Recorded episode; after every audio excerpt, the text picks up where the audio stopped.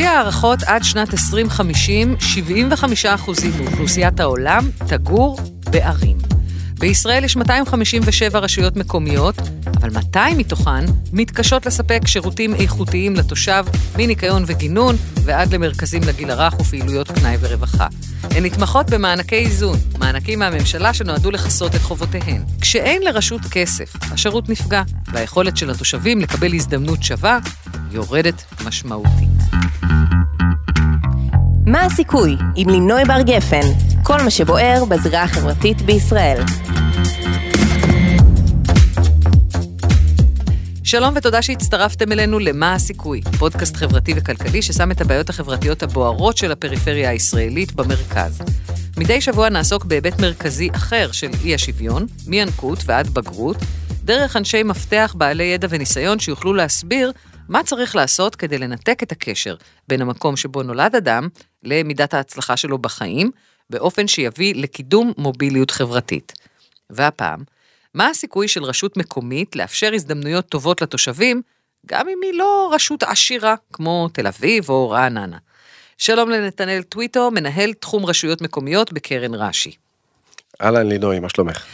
אני בסדר גמור. אחד הדברים שהדהימו אותי כשקראתי את התחקיר איתך, זה שבגיל 29, ונאמר גם היום אתה לא קשיש במיוחד, בן כמה?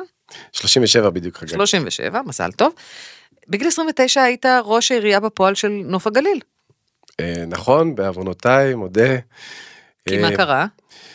כי החלטנו לעשות מעשה, חבורה של צעירים אה, בני המקום, לקחת אחריות על המקום שלנו, להתמודד לבחירות. מכוח הבחירות זכיתי להיות סגן ראש עיר ומחזיק תיק- החינוך, והשותף שלי תיק ההנדסה. ולאחר אה, שנה וחצי, ראש העיר הושעה, ומועצת העיר בחרה בי אה, למלא את המקום של ראש עיר בפועל. למה אתה לא שם יותר? למה אני לא שם? קודם כל אני שם. אני מגיע, הגעתי הבוקר אה, מנוף הגליל, אני חוזר לשם, מתחיל את היום שלי שם, חוזר לשם כל יום, ולכן אני קודם כל שם.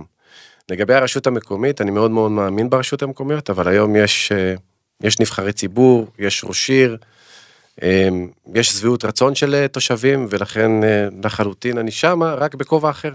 אוקיי. לרשות מקומית יש באמת תפקיד נורא נורא משמעותי בהשפעה על החיים שלנו, האזרחים, לא תפקיד אה, אה, פחות מזה של הממשלה.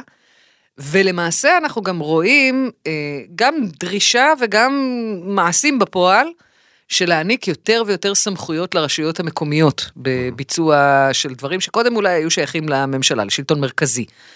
אה, אבל כשאנחנו מדברים על נתון מטורף כזה, 200 מתוך 257 רשויות לא מסוגלות, אה, נגדיר את זה במילים פשוטות, לגמור את החודש, בלי עזרה מהאימא הגדולה, הממשלה, איך אנחנו יכולים בכלל לצעוד לכיוון של להעניק יותר סמכויות לרשויות מקומיות?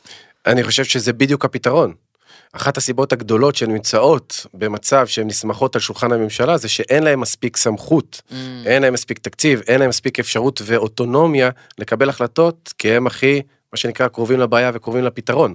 לכן אחד, אוטונומיה בהכרח תגדיל ותצמצם את הפער. זה חד משמעית. שתיים, רגע, לא צריך מספיק. לממן את האוטונומיה הזו, מאיפה? היום הממשלה, אה, כממשלה ריכוזית, לא על פי המחקרים שלנו, על פי המחקרים של ה-OECD, מחזיקה בהרבה מאוד סמכויות. וסמכות אומרת גם אה, רגולטורית וגם תקציבית. וואנס היא משחררת, וואנס היא מאצילה, וואנס היא מעבירה את זה לרשות המקומית, היא אז צריכה גם גם להעביר את הכסף מגיע הכסף. יחד עם זה, הבנתי. בהחלט. אוקיי, איפה למשל אה, צריך לדעתך לשחרר יותר לרשויות המקומיות? אני חושב שבתפיסת עולמי, בכל, הסמכ... בכל התחומים, צריך, ואני חושב שזה מתחבר לתוך מגמה עולמית, כי אני חושב שהביזור עכשיו, חלקו מגיע כלאחר מעשה, שיש רשויות מקומיות, במיוחד אחרי הקורונה, שראיתם אותם לוקחים אחריות, מובילים את הקהילה, מקבלים החלטות, ולכן הם כבר שמה, דה פקטו הם כבר עצמאיות בשטח. והביזור עכשיו הוא רק כדי שיהיה עיגון משפטי או חוקי ברמת, ה, ברמת הספר. אז קודם כל, יש רשויות שכבר לקחו את זה צעד קדימה. שתיים, אני חושב שבכל תחומי החיים, גם בחינוך, גם ברווחה, גם בתעסוקה, גם בהשכלה גבוהה, הכל, צריך להוריד את זה ולה, ולהציל לרשויות המקומיות ולאפשר להם. אבל, אני שם פה איזשהו סייג, שזה לא רק לך ותזרוק סמכויות, או תאציל סמכויות, תיתן סמכויות. כי במצב הפערים היום, בתנאי הפתיחה של מספר רב של רשויות מקומיות, ברגע שתאציל להם, קח לדוגמה, תהיה עצמאי ותבנה לעצמך את מערכת החינוך באופן מלא. שזה מדהים, אבל יש רשויות מקומיות שיש להן פער ביכולת לעשות את זה. והפער... ו- אז בואו רגע אה, אה, נתעסק באיך איך להתגבר על הפער כן. הזה. איך אנחנו מגיעים למצב, מענקי איזון, יש, יש, יש, יש איתם בעיה עקרונית. זה דגים ולא חכות.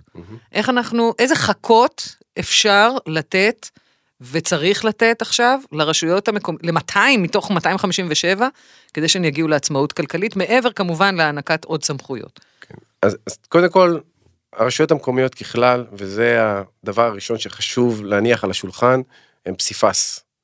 יש ביניהם דיפרנציאליות גדולה, והם לא סתם 257 רשויות מקומיות, כשאומרים שהן כל הזמן לא יעילות. הם כל אחת מייצגת קהילה ייחודית, אה, שצריכה צרכים אה, ומאפיינים ו- ו- וכמובן שירותים שונים. אז לכן, קודם כל צריך להפריד בין הרשויות המקומיות, ולייצר איזושהי דיפרנציאליות ואיזשהו מדרג, וזה כבר קורה.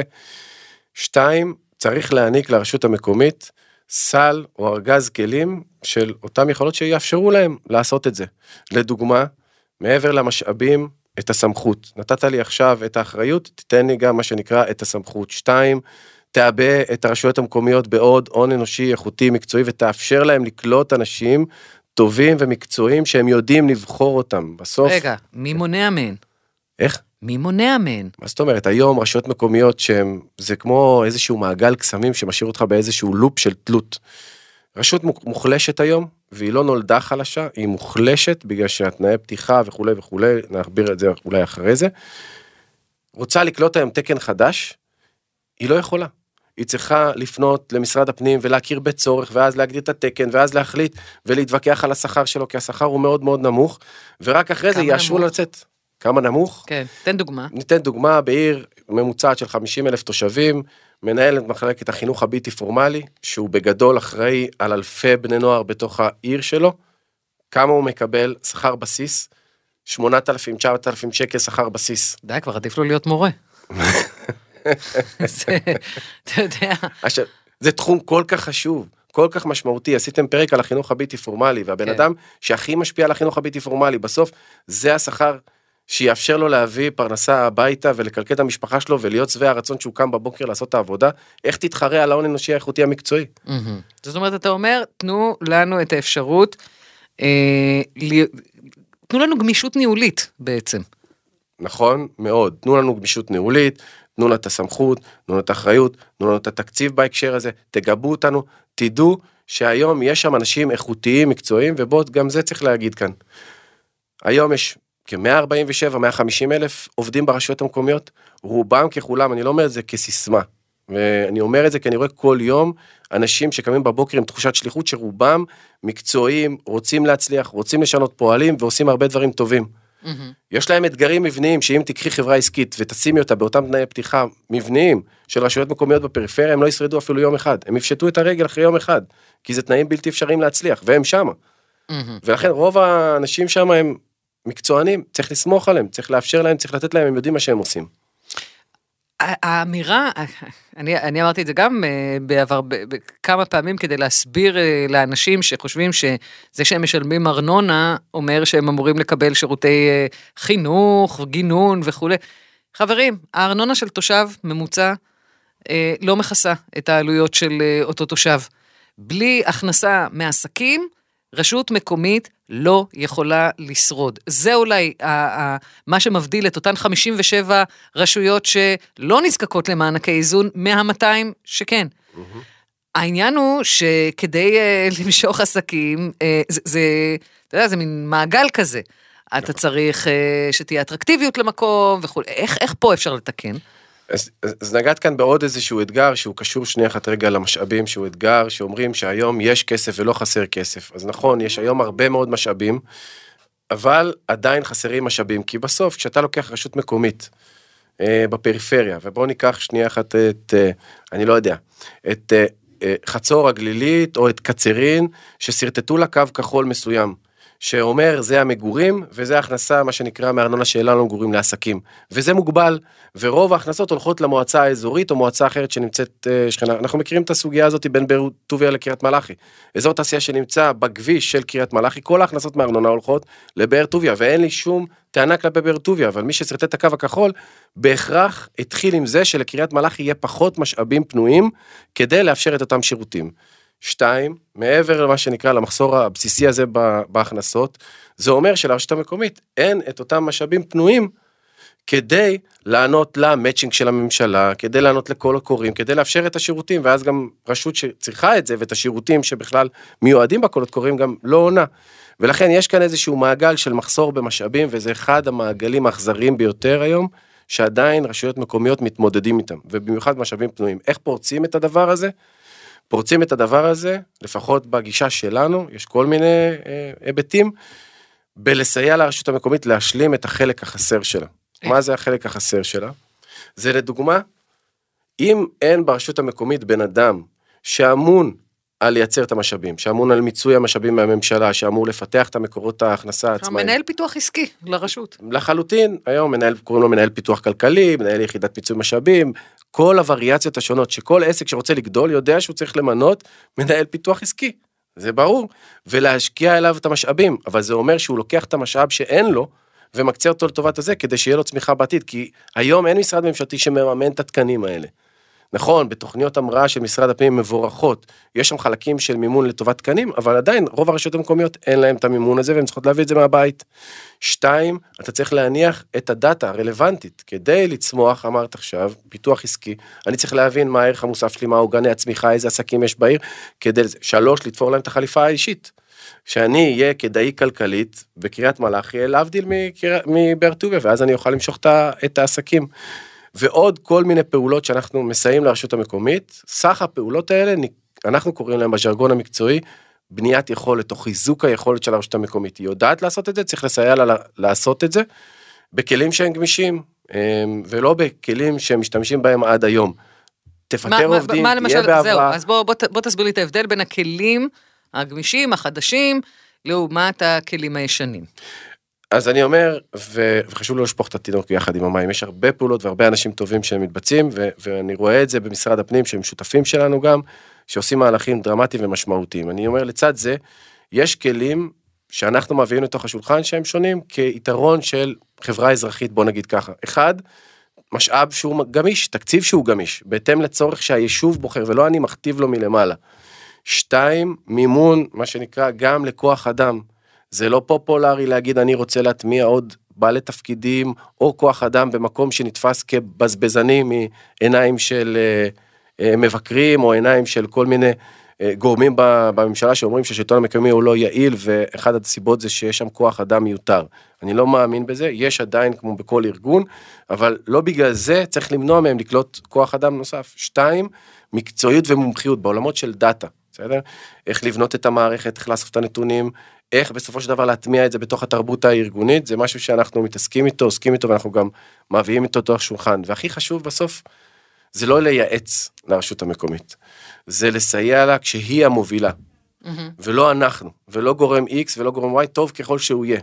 הם המנהיגות המקומית, הם מכירים את התושבים, מכירים את הצרכים, הם יודעים לעשות את זה בעצמם, ולכן אנחנו כאן כדי לסייע להם. לכן הדבר הראשון שאנחנו אומרים, זה לא אנחנו. זה הרשות המקומית היא זה שמובילה. וככה מייצרים ארגז כלים שהוא חדשני, שמבחינת הרשות המקומית הוא מותאם לחליפה האישית שלה, והיא זו שמובילה באורך זמן, וזה לא קצר, בסדר? זה לא מחר בבוקר, זה בתהליך של לפחות 3 עד 5 שנים, נבנית אותה יכולת, נבנית אותה תשתית שמאפשרת לה לפרוץ את אותם מעגלי קסמים או מעגלים vicious cycles שנוצרו לאורך השנים בהקשר, גם של משאבים אבל גם בעוד הקשרים. אתה אומר דברים נורא נכונים, מצד אחד. מצד שני, אתה יודע, אני חושבת על זה, רשויות מקומיות אה, מתנהלות היום אה, בדרך אה, לא נורא דמוקרטית. למה? אה, המבנה של, אה, ש, שבו בעצם חברי המועצה הרי לא מקבלים אה, שכר, יודע חבר המועצה שאם לא יהיה חלק מהקואליציה, אם ישב באופוזיציה, לא שהאופוזיציה בשלטון המרכזי אה, אה, נשארה עם אותם שיניים אה, שהיו לה, לקחו לה גם את אלה, אבל בשלטון המקומי זה אפילו גרוע יותר. אם אתה לא חבר בקואליציה, יכולת ההשפעה שלך היא כלום ושום דבר. אז אם אנחנו נותנים לרשויות המקומיות, לראש העירייה, עוד סמכויות, עוד כוח, עוד יכולת, אנחנו גם קצת מחזקים על הדרך שלטון שהוא על גבול הדיקטטורי. אז אה, איך, איך אנחנו מונעים מצב כזה? אז תראי, יש הרבה אתגרים ומורכבויות בשלטון המקומי, אני לא מתכחש אליהם, אני לא עוצם את העיניים. הסוגיה של הדמוקרטיה המקומית היא סוגיית ליבה חשובה, משמעותית, שאני אומר, אה, טוב שמשרד הפנים אה, יעסוק בה, ייתן לה את הפתרון, ועוד משרדי ממשלה שונים ויחזקו את הדמוקרטיה המקומית. אנחנו בחרנו לעבוד באופן ישיר, כמובן עם הדרג הנבחר, אבל יותר מזה עם הדרג המקצועי, שהם רוב הרשויות המקומיות, רוב אנשי הרשויות המקומיות, אנשים מקצועיים, שרובם גם לא מתחלפים מקדנציה לקדנציה, ולכן אנחנו עובדים עם הדרג המקצועי בעיקר, וכמובן עם ראש הרשות, אבל סוגיית הדמוקרטיה המקומית סוגיה בפני עצמה, לצערי אני לא איש של בשורות בהקשר הזה, זה אתגר גדול מדי כדי שקרן רש"י תיקח על עצמה אותו. הזכרת קודם את uh, קריית מלאכי uh, ואת חוסר הצדק החלוקתי הזה שבו בעצם הכסף uh, מהעסקים שנמצאים uh, באזור הזה הולך לבאר טוביה ולא אליה, אבל בואו ניתן גם את קריית מלאכי כדוגמה למקום שבו כן הצלחתם לעשות שינויים uh, מסוימים. אז, אז קודם כל חשוב להגיד שזה קריית מלאכי, הצליחה, ואנחנו שותפים שלה בלסייע בחלק מתוך השינוי הגדול שהיא עברה בשנים האחרונות. ואני חושב שקריית מלאכי היא דוגמה מדהימה ומצוינת לאחד, קודם כל מנהיגות שאומרת, חילקו לי קלפים גרועים, אז מה? אני פועלת בתוך המגרש הזה, לא במקום של חולשה, בחרו לי זה, אלא אני לוקחת אחריות ומתחילה, מה שנקרא, לפעול עם הקלפים הגרועים שחילקו לי. שתיים, דרג מקצועי איכותי, מינוי של שדרה ניהולית, מקצועית, איכותית, שמעוניינת שקמה כל בוקר, ובאמת עשו שם את שלוש, השקעה בדברים שהם לא פופולריים. נכון שיש הרבה מאוד דברים שראשי הערים עושים בצדק, כי הם רוצים שהתושבים שלהם יראו שהשירותים משתפרים ושהכיכרות והפרחים ועוד הרבה דברים אחרים, וזה חשוב, ואני לא מזלזל בתוך הדבר הזה, אבל ראש העיר, גם המנכ"ל אליהו זוהר וגם תמיריז, אה, תמיריז והמנכ"ל וגם ראש העיר אליהו זוהר וגם מנהלי אגפי חינוך שהיו שם, אמרו אנחנו משקיעים לטווח הרחוק ולכן אנחנו משקיעים בתשתית. תשתית במערכת ההפעלה של הרשות המקומית לוקחים משאבים עכשיו מהשירות לתושב שהוא יראה ומשקיעים אותו בתוך התשתית.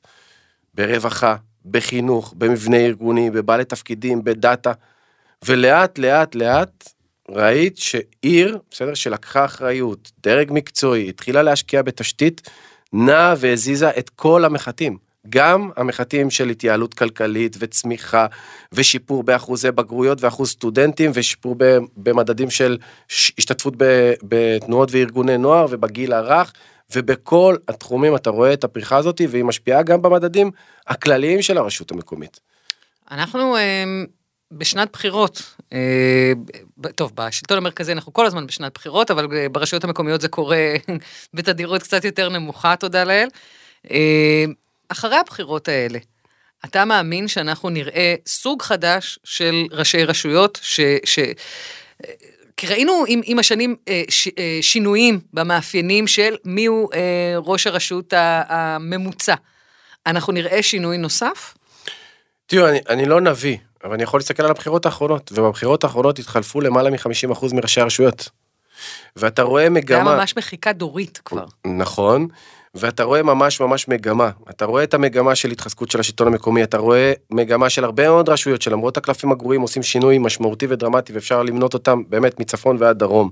אתה רואה ניהול יותר ויותר מקצועי, אתה רואה את זה שאנשים היום, בגלל כל מיני סיבות, אה, משנים את ה-state of mind, הם מביאים ניהול עסקי, יעיל, מקצועי, שירותי, שרוצה מה שנקרא אה, לתת אה, הרבה יותר לתושב שלו, כי בסופו של דבר היום ראשי רשויות יודעות שהמוצר שלהם זה שירותים, והקהל יעד שלהם זה התושבים והם מתחרים ביניהם. ולכן תושב ילך לאן שאיכות החיים טובה יותר.